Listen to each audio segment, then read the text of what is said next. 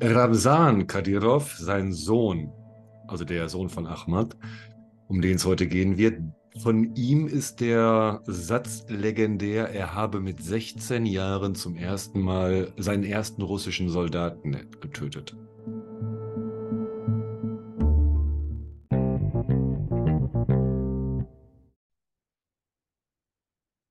Einen wunderschönen guten Tag, Dimitri. Wir haben mittlerweile schon den 2. Juni 2023 und ich sehe dich heute zum ersten Mal mit einem wunderbaren Headset.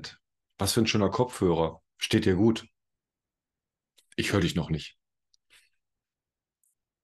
Kann dich noch nicht hören. Ich habe hier noch technische. Jetzt, Jetzt höre ich dich. Um Gottes Willen, habe ich die ganze Zeit umsonst geredet. Oh je. Oh. Äh, ja, weißt du, wo ich die her habe? Erzähl. Von einem gemeinsamen Bekannten, Timo Staub aus der Schweiz. Der hat mir das geschenkt.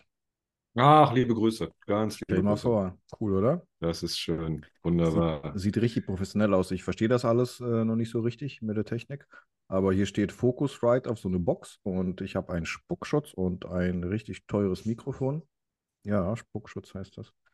Es geht voran und wir müssen bald Video aufnehmen, damit auch unsere sehr verehrten Zuhörerinnen und Zuhörer auch zu Zuschauerinnen und Zuschauern werden und genau wie ich genießen können, was für einen schönen Anblick du jetzt bietest. Mhm. Und deine schönen Tattoos bewundern.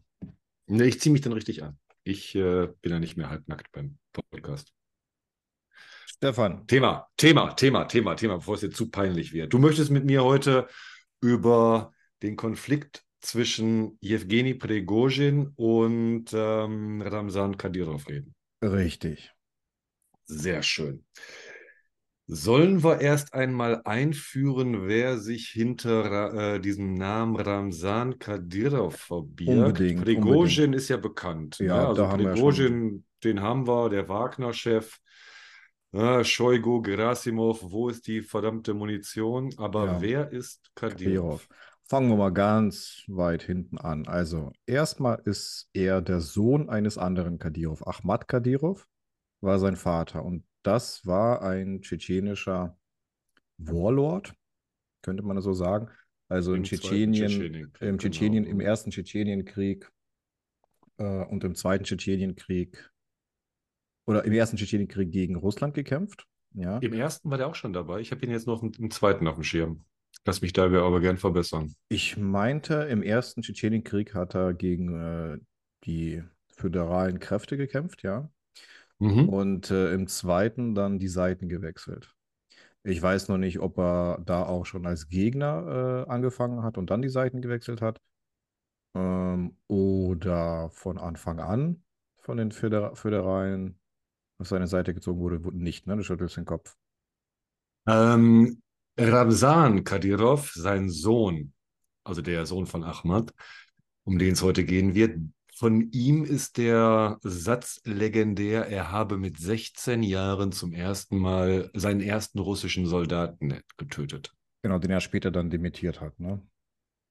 Ja, er hat äh, diesen, diesen, er hat immer so ein bisschen ähm, diesen, diesen, diesen Wandel, ne, dieses Überlaufen irgendwie erzählt, weil du sagtest es ja, sie waren erst auf der Seite der ähm, tschetschenischen Freischärler im Zweiten Tschetschenienkrieg, als es wieder um das Gleiche ging, gehört Tschetschenien zur Russischen Föderation oder nicht. Und dann sind sie zu Putin übergelaufen. Also Ahmad, der Vater, mit Sohn dann zusammen und haben dieses Konstrukt geschaffen, welches heute welches wir heute haben in der Tschetschenischen Republik. Und kann man das jetzt äh, darauf verkürzen, dass Ahmad Kadyrov Putin einfach die Treue äh, geschworen hat und das wie so ein, im, wie ein Feudalsystem äh, ja, sich ihm unterstellt hat? Persönlich, er- weil ähm, es wurde ja nicht richtig alles integriert, ne? wie das äh, von der Verfassung her ähm, sein müsste. Nee, machen wir es mal ganz einfach und ganz klar. Äh, Russland hat den ersten Tschetschenienkrieg verloren und Russland hat auch den zweiten Tschetschenienkrieg verloren. Und Ahmad Kadyrov war so politisch schlau, sich seine Liebe für Putin unglaublich teuer bezahlen zu lassen. Er ist, glaube ich, der am besten bezahlte Patriot oder jetzt sein Sohn Ramzan Kadyrov, der bestbezahlte Patriot in ganz Russland. Hm. Wie Aber mal, militärisch verloren. Äh, politisch äh, haben es die Russen ihrer eigenen Bevölkerung äh, die erste Niederlage wie ein Unentschieden verkauft.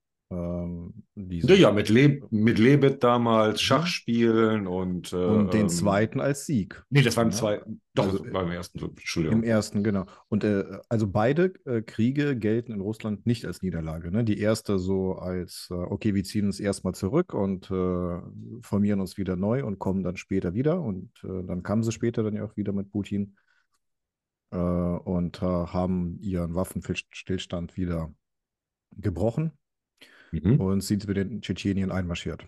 Mhm. 99.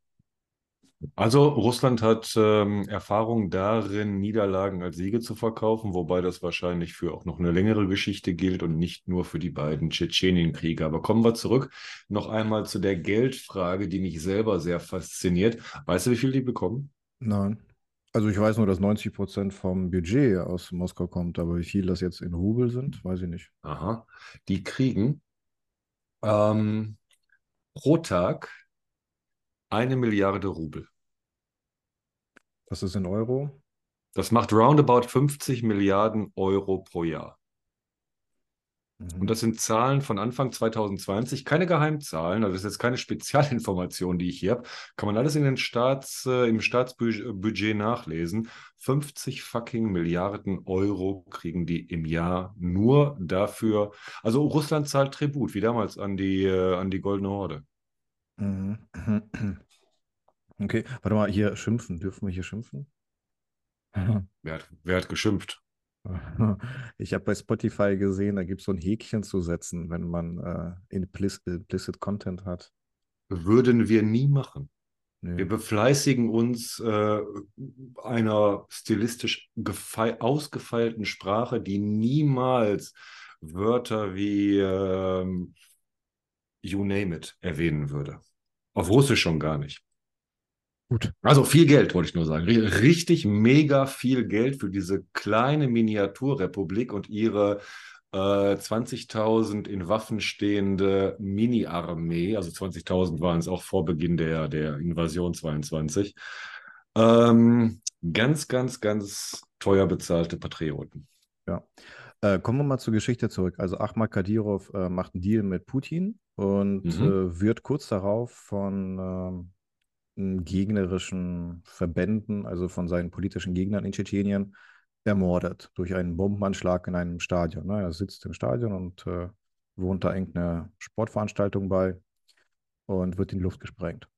Sein Sohn, also dann stellt sich die Frage, okay, was nu? Also Putin hat gerade eben einen Deal gemacht, Tschetschenien offiziell wieder in den Schoß äh, Moskaus geholt und die, die Russen haben die Schmach des ersten Tschetschenienkrieges vergessen, beziehungsweise wieder gut gemacht. Ähm, die Propaganda verkauft das als Sieg und jetzt wird der neue lokale Statthalter Moskaus äh, sofort weggesprengt. Moskau steht vor dem Problem, was tun, äh, und kommt auf die Lösung, wir setzen seinen Sohn einfach ein. Und äh, deswegen, für mich, ne, fing ja da schon dieses feudale putinsche System an. Weißt du, er, hat's, er hat äh, als allererste Amtshandlung Tschetschenien wieder eingegliedert. Und äh, der Das war äh, seine, Ramsan ja, Kadyrov war zu jung. Ne, der durfte das gar nicht. Äh, als Republikchef oder als Präsident von Tschetschenien oder wie auch immer ähm, der Ahmad Kadyrov, sein Vater, wie auch immer er hieß und welche Stellung er eingenommen hat, äh, das durfte er gar nicht. Und äh, das hat man einfach übersehen. Hat man, Ja, Ramsan Kadyrov. Jahrgang 76, der war mal locker Mitte 20. Mhm. Und er hätte Oder irgendwie Ende 35 20 oder dann. sowas sein müssen, ne? 35, 40. Mhm. Irgendwie hat das Ja, da weit ja. nicht gereicht und der wurde mit, ähm, ja, Anfang Mitte 20 äh, zum Republikchef gemacht oder zum neuen Statthalter Putins in Tschetschenien. Mhm. Hat man einfach Genau. durchgedrückt. Und seitdem lebt er ein feudales, prächtiges Leben in seinem ästhetisch hochgezüchteten tschetschenischen Kaukus-Islamfaschismus. Ja, ähm, also das glänzt alles sehr in, äh, in Grozny. Ne? Die haben dort äh, sehr repräsentative Bauten äh, auch hochgezogen, ähnlich wie Baku, natürlich nicht auf dem Level, aber ähm, auch vorzeigbar. Und äh, so viel ich weiß, ähm, hat sich äh, Ramzan Kadyrov so eine Art mh, Leibgarde zugelegt, die ihm treu sind, also seine Kettenhunde. Mhm. In Tschetschenien, äh, wie gut kennst du dich da aus mit äh, dem System, also diese Tapes und äh, wie die Familien und die Clans, äh, wie das alles historisch zusammengehört? Als ich Anfang 2022 mich in die ganzen Sachen eingearbeitet hatte, vielleicht erinnerst du dich, das ging damals äh, darum, dass äh, die einen internen Widersacher, der aussteigen wollte, da gedroht hatten zu köpfen. Da fing gerade die Invasion an und ich habe es gestoppt. Das heißt, äh, ansatzweise ein bisschen, aber nicht in die Tiefe. Mhm. Ähm, okay. Na, jedenfalls, wie würden wir jetzt das Regime in Tschetschenien beschreiben von Kadyrov? Wie so ein Terrorregime, ein personifiziertes Terrorregime, völlig frei von Religion oder, oder der offiziellen ähm, Maske und integriert, formal integriert in äh, russische Strukturen, in föderale Strukturen, also in äh, Rosgvardia ist ja auch die, sind die Verbände von Kadyrov integriert. Und äh, seit 2000 errichtet dort der Kadyrov-Clan eine Terrorherrschaft und vernichtet politisch alle Widersacher. Alle politischen Widersacher werden flüchten, werden, werden getötet oder flüchten. Und seitdem herrscht Kadyrov dort ganz alleine. Das Prinzip war überall ähnlich, denn überall dort, wo es äh, Unabhängigkeitsbestrebungen gab, wie zum Beispiel auch in Tatarstan, wo ich gelebt habe, ähm, welches noch in den 90ern, wie Tschetschenien auch, sehr stark in Richtung äh, Autonomie war, nur ohne Waffengewalt, wurden dann mit Geld zugekleistert.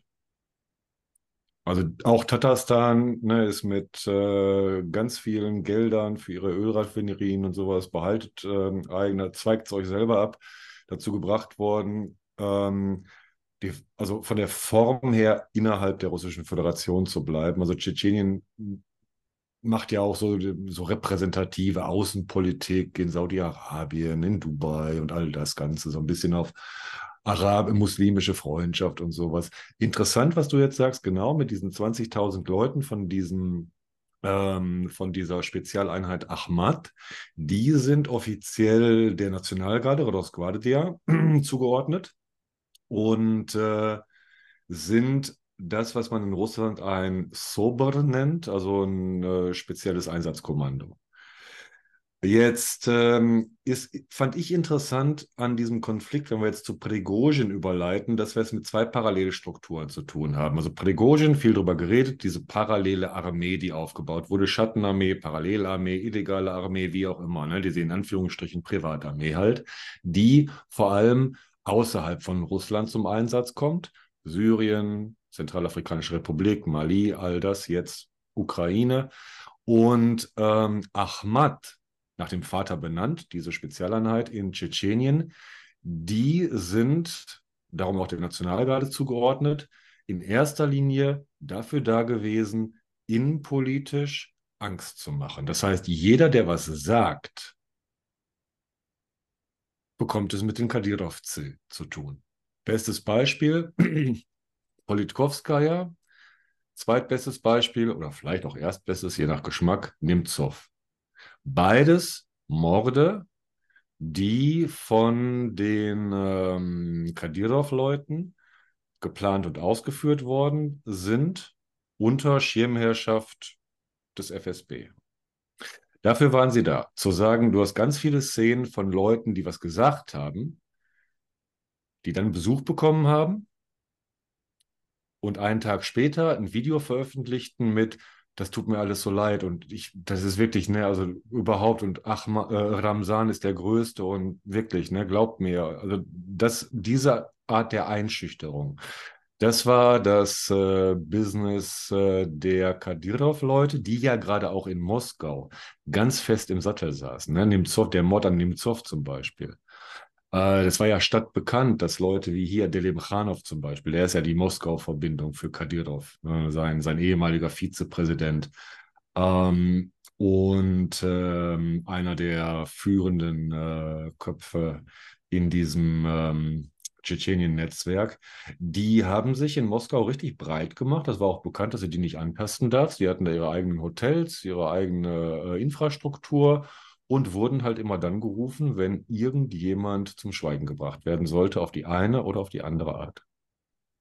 Genau, deswegen die Parallele. Ne? Ähm, wenn Putin außerhalb der offiziellen Strukturen der, der, der Russischen Föderation Lösung braucht, äh, nimmt er sich mal Wagner, mal Kadyrov, mal andere. Ne? Sprich, äh, es ist nicht alles, wie man sich das in einem modernen Staat vorstellt, sondern so eine halbfeudale Struktur, wo es viel um persönliche Loyalität, Loyalitäten geht und äh, die Möglichkeit, Geld zu verdienen im Putin-System. Ja, genau. Ja, Und jetzt, genau, jetzt kommen wir zur aktuellen Situation. genau. Prig- Prigozhin postet, er wüsste gar nicht, was die Kadyrov-Leute überhaupt äh, im Krieg gegen die Ukraine bisher geleistet hätten. Er habe sie nicht gesehen. Hat er das gepostet oder auf seiner ja, Wahlkampftour in Anführungszeichen äh, gesagt? Hm, das weiß ich nicht, aber ich vermute mal ich habe beides beides, bei seiner medialen ja, ich habe Darstellung nämlich gerade. beides gelesen. Ähm, ich habe nicht die Zeit gefunden, mir diese Videos alle anzuschauen, weil da kommt ja jeden Tag was Neues bei ihm. Aber äh, Prigozhin macht jetzt Städtetouren. Also seit, seitdem er seinen Abzug medial abgeschlossen hat äh, aus Bachmut, was da wirklich passiert mit dem Abzug, äh, das sei dahingestellt, aber medial ist er mit Bachmut fertig und mit, mit dem Krieg in der Ukraine sozusagen fertig. Und dann hat er sich direkt danach auf so eine Art Wahlkampftour durch äh, Russland begeben. Ne? Ist dann nach Vladivostok und, und äh, andere Städte weit weg. Ich glaube, in drei Städten war er. Und äh, gibt dann dort Interviews. Und Mhm. äh, im Rahmen dieser Interviews äh, hat er gesagt, äh, er wüsste gar nicht, was diese, was die Tschetschenen, wo, wo ähm, Ahmad, die Einheit ein, Ahmad überhaupt, was er tue und wo sie sei. Und äh, daraufhin hat Kadyrov sich nicht selbst gemeldet, sondern zwei seiner engen Vertrauten vorgeschickt. Ne? Daudov und war der andere? Delimchanov. Selim Nee, dann war noch Delimchanov hat was gesagt, Daudov und Alaudinov, Mhm, der sogar. ähm, Kommandeur der von Ahmad. So, und äh, diese haben was gesagt? Ähm, am ausführlichsten war Alaudinov. Der ist auch medial sehr bekannt, weil der so durch die Propaganda-Talkshows tingelt. Der hat lange, aber relativ ruhig darüber geredet, dass er das jetzt nicht verstehe. Man müsse jetzt doch klären, ob man wirklich Waffenbrüder wäre oder nicht. Und äh, was das denn solle, von der ersten und zweiten Armee der Welt zu sprechen und die äh, Kadyrov-Leute nicht zu erwähnen. Und äh, würde sich gerne mal eine Erklärung von Prigozhin erhoffen. Also ganz so vier, fünf Minuten ausgeführt, aber relativ äh, ruhig das Ganze. Daudov war ein bisschen krasser, ein bisschen kürzer, weil er dann hinzufügte, dass man solche Leute wie Prigozhin im Zweiten Weltkrieg doch an die Wand gestellt hätte. Bam. Und Delimchanov hat mit all seiner weißbärtigen Autorität äh, nochmal gesagt, dass äh, man doch auch äh, jederzeit ein Treffen mit Prigozhin arrangieren könnte. Und hier müssen wir für unsere Zuhörerinnen und Zuhörer, die kein Russisch sprechen, vielleicht kurz den Begriff Strelka erklären. Dieser Begriff wird hier für Treffen verwendet und ist ein sehr spezieller Begriff, der in kriminellen und Mafiakreisen als äh, Treffen bezeichnet, bei denen verschiedene Gruppierungen, verschiedene Clans, verschiedene kriminelle Vereinigungen äh, sich treffen, um Sachen zu klären, Grenzen abzustecken, äh, Schuldfragen zu klären. Das nennt man Strelka. Und zu so einem Strelka hat dann Delimchanov auch eingeladen. Ja, passt ins Bild, ne? Mhm. Nächster Akt. Nächster Akt, äh, es kommt äh, ein Mann an die Oberfläche, der selten an die Oberfläche kommt. Meinst du ihn? Utkin. Utkin? Utkin. Ja. Der Chefnazi von Wagner. Ich hoffe, alle kennen die Bilder. Sonst mal kurz googeln und sich angucken, wie Herr Utkin mit seinen Hakenkreuzen und seiner, also er, das ist äh, das archetypische Bild äh, eines jeden Skinheads. Es ist ein SS-Liebhaber, ja, genau. Von ihm stammt ja auch diese, diese, diese Bezeichnung Wagner in Anlehnung an äh, Hitler, Wagner und die ganze äh, deutsche Nazi-Ästhetik. Genau. Richtig. Und äh, er meldet sich zu Wort äh, im, äh, in diesem Telegram-Kanal, ne? Telegram-Channel äh, Grey Zone. Und äh, was sagt er? Wo haben wir es stehen? Na, erstmal weist er darauf hin, dass die beiden Seiten im Tschetschenienkrieg auf verschiedenen äh, Seiten gekämpft haben, dass es Gegner waren im Tschetschenienkrieg und äh, dass man sich von dort noch kenne. Ne? Dass man alte, da- dass man ja, alte ja. Bekannte sei. Das sind so An Anspielungen, ne? Großartig, ja, ja, großartig. Ich meine, Utkin ist, äh, Utkin ist ein richtiger Nazi. Ne? Also für den sind die Tschetschenen auch einfach nur Schwarzärsche, wie es im Ähm, Russischen mal- gesagt wird. Ja, richtig. Wie ist denn das mit äh, Wagner? Ähm, sind die von Tschetschenen Veteranen durchsetzt immer noch oder ist das schon lange Geschichte? Das war ja am Anfang so, ne? Also Wagner kann man sich vorstellen als äh, ja, ethnische Russen, die äh, Kampferfahrung haben, die dann wieder dort anheuern. Und äh, sowohl die Geheimdienste auch als äh, Ex-Soldaten, ja, die haben gegen Tschetschenien gekämpft und den hat man 20 Jahre vorher noch, äh, war das der Feind. Was jetzt die Ukro-Nazis sind, äh, waren damals die äh, Tschetschenen. Ne? Das, das wurde denen vorgesetzt als die Wilden, als die Feinde. Und vor 25 Jahren sah Grozny so aus, wie Mariupol heute aussieht. Oder Bachmut. Ja.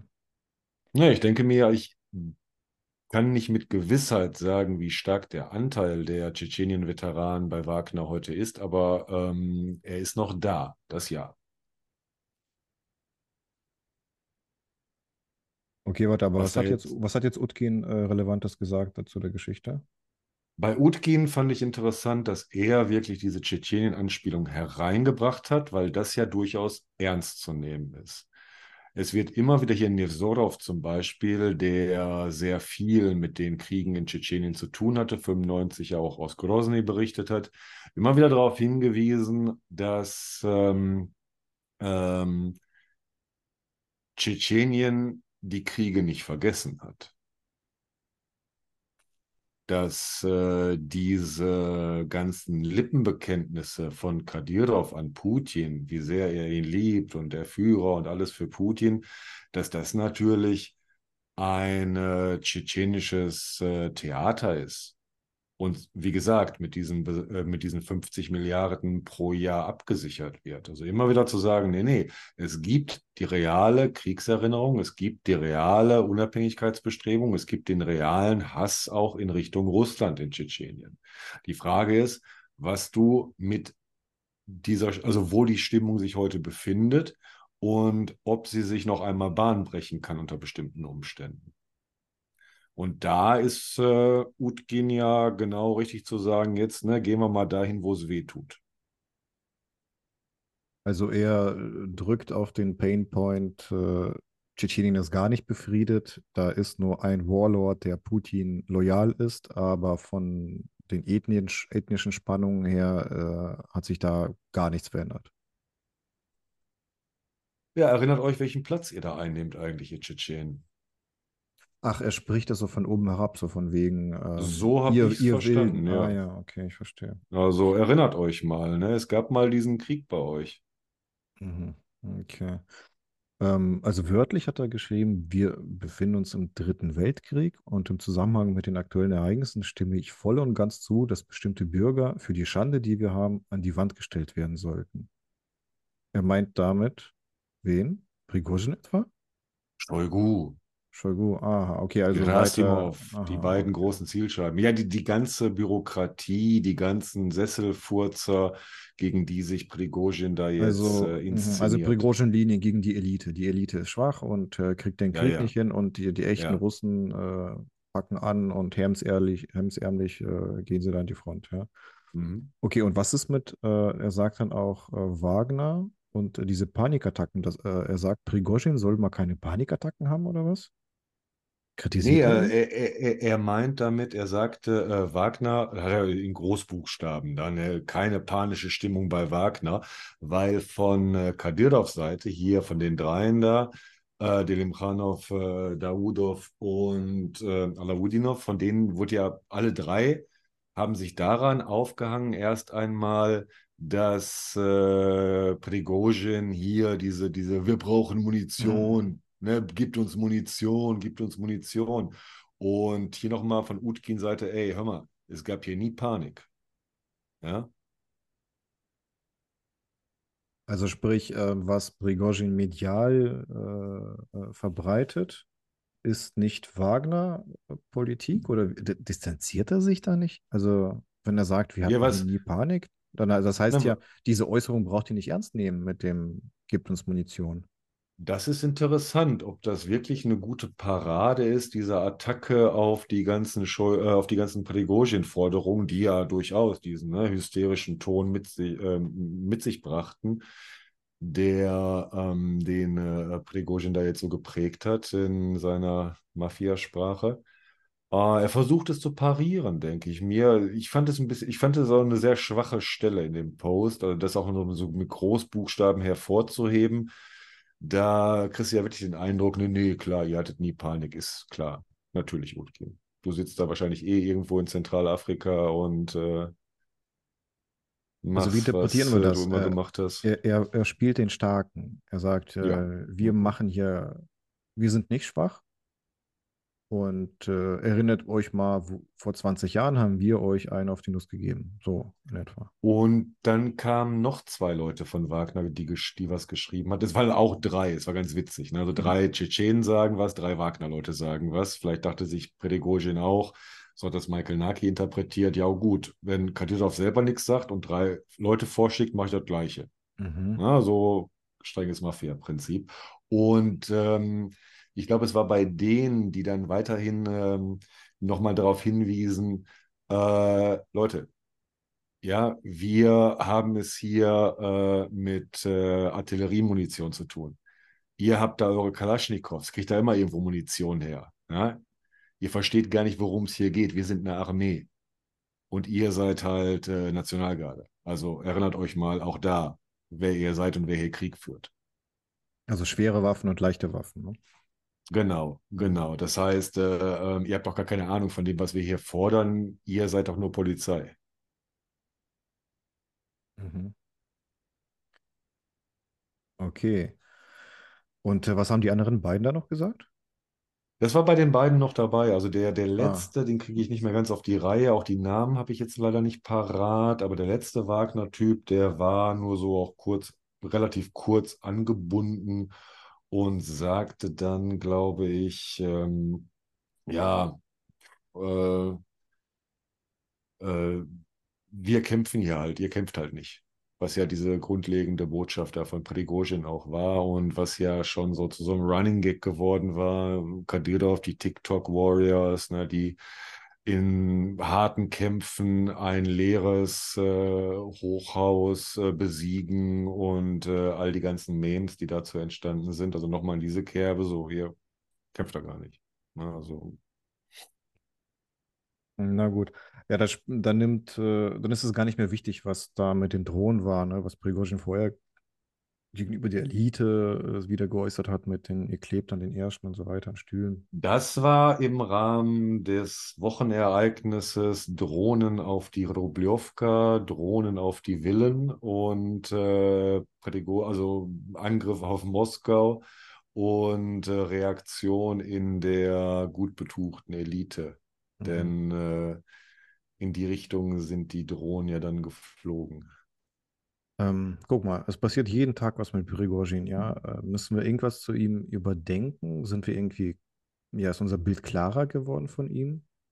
Äh, Nee, noch nicht, noch nicht. ist Das immer ist, noch äh, alles sehr. Im, Im Grunde weiß man nicht, ist es vom Kreml gesteuert und gewollt oder entwick oder war das mal gewollt und entwickelt er jetzt, also lernt er jetzt selber laufen? Will er nur politisch den Lohn einfahren für seinen militärischen Einsatz in der Ukraine? Da gibt es so viele Möglichkeiten.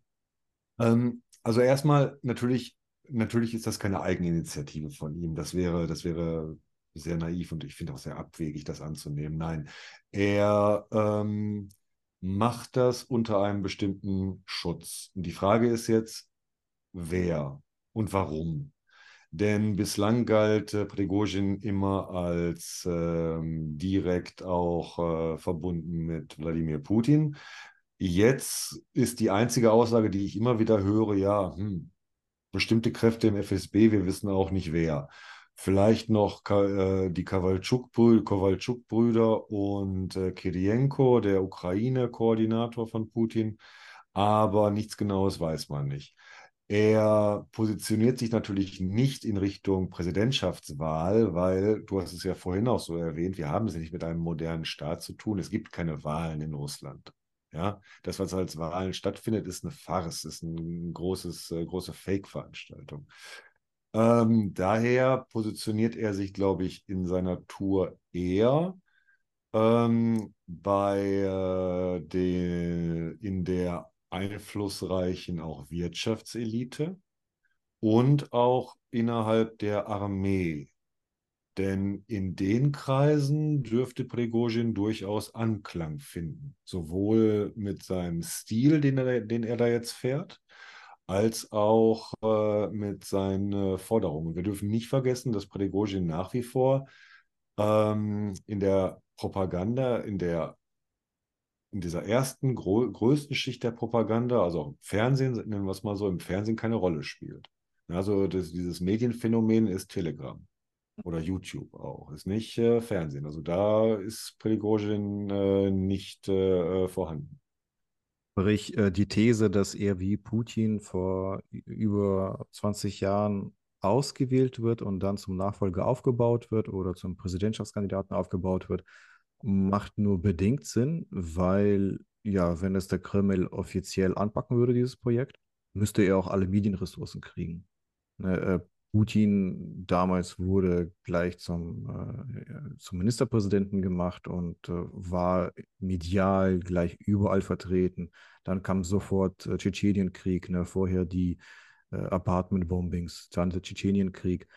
Er war medial schon der erste Mann bevor er überhaupt Präsident wurde. Und das ist bei Prigozhin jetzt alles überhaupt nicht der Fall. Sprich, wer auch immer ihn protegiert, mh, sitzt nicht äh, im Kreml oder nicht äh, auf dem Präsidentensitz. Also, ich weiß es Ja, nicht. nicht, Hm? nicht unbedingt. Also ich sag mal, äh, Russland war ja 99, 98, 99 nicht so im Arsch wie heute.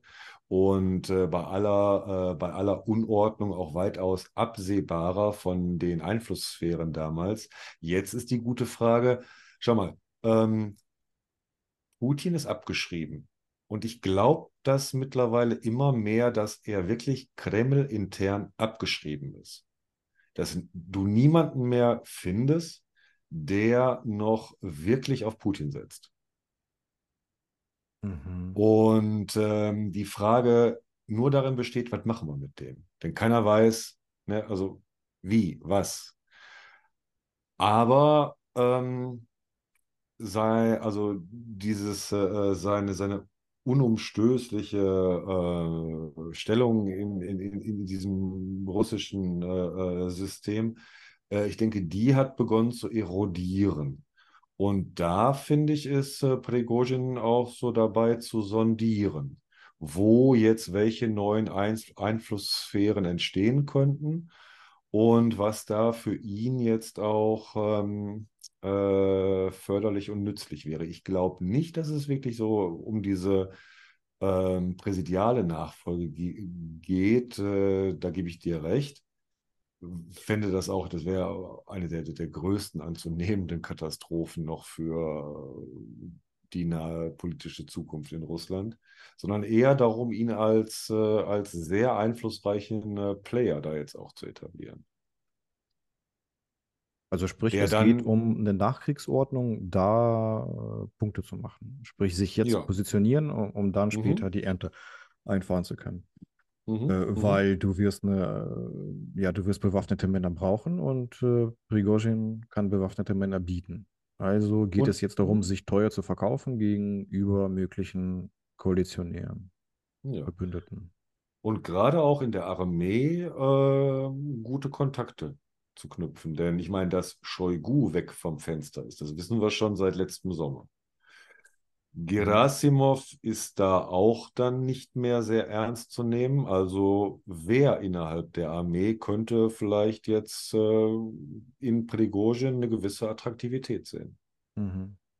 Ja, und der hat ja auch äh, ganz hohe Verbündete, ne? Generäle, hier Surovikin und äh, Zum Beispiel, ja, zum ja, Beispiel. andere. Genau. Und in die Richtung, denke ich mal, müssen wir das auch interpretieren. Ne? Das Ja. ist genau diese Schiene, denn wir wissen nicht, ob nicht diese, ob nicht diese, dieser Konflikt jetzt, Kadyrov, Prigozhin, ob das nicht an sich schon ein abgesprochenes Theater ist. Das ist immer die Frage, ne? Ist das, Das alles ist- gescriptet oder? Das ist eine ganz offene Frage, wie wir ja viele offene Fragen im Moment haben, wo ich dann wirklich sagen würde, ja, 50-50. Ne, das mag jeder weiter jetzt äh, denken und ich möchte da auch nicht zu weit irgendwie in ne, der einen oder anderen Verschwörungstheorie äh, da irgendwie äh, Bahn bieten, sondern wirklich, das ist im Moment ist es offen. ja. Das werden wir mit der Zeit vielleicht ver verstehen. Ja, und da jeden Tag auch was Neues kommt, äh, kann man jeden Tag wieder neu raten, ne? Ja, und Ähm, das werden wir ja ge- gerade mit denen werden wir ja jetzt sehen. Wir haben heute den äh, 2. Juni. Also, wenn im Laufe der nächsten Woche von Kadyrovs Seite nichts mehr kommt, dann würde ich sagen, hm, entweder wurde irgendwas geklärt oder es war wirklich äh, nur so eine Nebeninszenierung. Schauen wir mal. Ja. Wir müssen zu Ende kommen. Ich habe nur noch einen Punkt zu Prigozhin. Hast du gewusst, dass er ein Kinderbuch veröffentlicht hat vor 20 Jahren? Äh, seine, haben das nicht seine, se- seine Kinder veröffentlicht? Ja, äh, genau, das habe ich gelesen. Ist nicht ganz klar, ob es jetzt offiziell äh, die Kinder waren und der war dann nur äh, mit Namen aufgeführt oder nicht. Aber es gibt ein Buch der Prigozhins seiner Hm. früheren Zeit. Ja, Gruseliger, gruseliger Fun Fact. ja. Stefan, kommen wir zum Ende. Kommen wir zum Ende. Ganz viel Trubel und wir warten immer noch auf die Offensive der Ukraine. Ja, wir werden sie Also ein- nicht drängen. Einige diese Woche, also zum Latinina zum Beispiel, ja, Latinina war sehr davon überzeugt, dass die Offensive im Laufe jetzt der vergangenen Woche anfängt. Hat sie nicht gemacht, hat sie dann auch gesagt, ja, hm, ich weiß im Moment auch nicht weiter. Ja, die Vorbereitungen laufen. Äh, ne, es wird bombardiert. Die bombardieren äh, die Stellung, die testen die russischen Stellungen aus. Greifen immer Ja. wieder russische Siedlungen äh, nahe der Grenze an mit dem RDK. Celekino, ne, jetzt die ganze Das war Geschichte. heute, ja. Wie ist es eigentlich geendet? Äh, Da werde ich mich gleich auf den neuesten Stand bringen. Ich musste mich ja gerade noch äh, ähm, auf ein Gespräch über Tschetschenien vorbereiten. hm. Okay. Nee, danke, dass du heute so drauf gedrungen hast, noch was zu machen. Schön, das ist gut. Und äh, ich würde auch fast sagen, dass wir das so ein bisschen äh, im Auge behalten. Also ich würde mich da gerne noch ein bisschen weiter mit beschäftigen, mit dieser Tschetschenien-Sache gerade. Ansonsten können wir auch gucken, ob wir im Space wirklich auf die äh, da aktuellen Sachen jetzt eingehen, sprich ähm, Angriffe auf Moskau, Angriffe auf Belgorod. Mhm. Ja, probieren wir Sonntag wieder, oder? Ja, schauen wir, ne? dass wir das einrichten. Mein Lieber, ich wünsche dir einen wunderschönen Abend und äh, danke an alle unsere Zuhörerinnen und Zuhörer. Bei uns ein Vergnügen und ich hoffe, es hat auch euch Einsichten gebracht. Ciao, Stefan. Bis dann. Tschüss.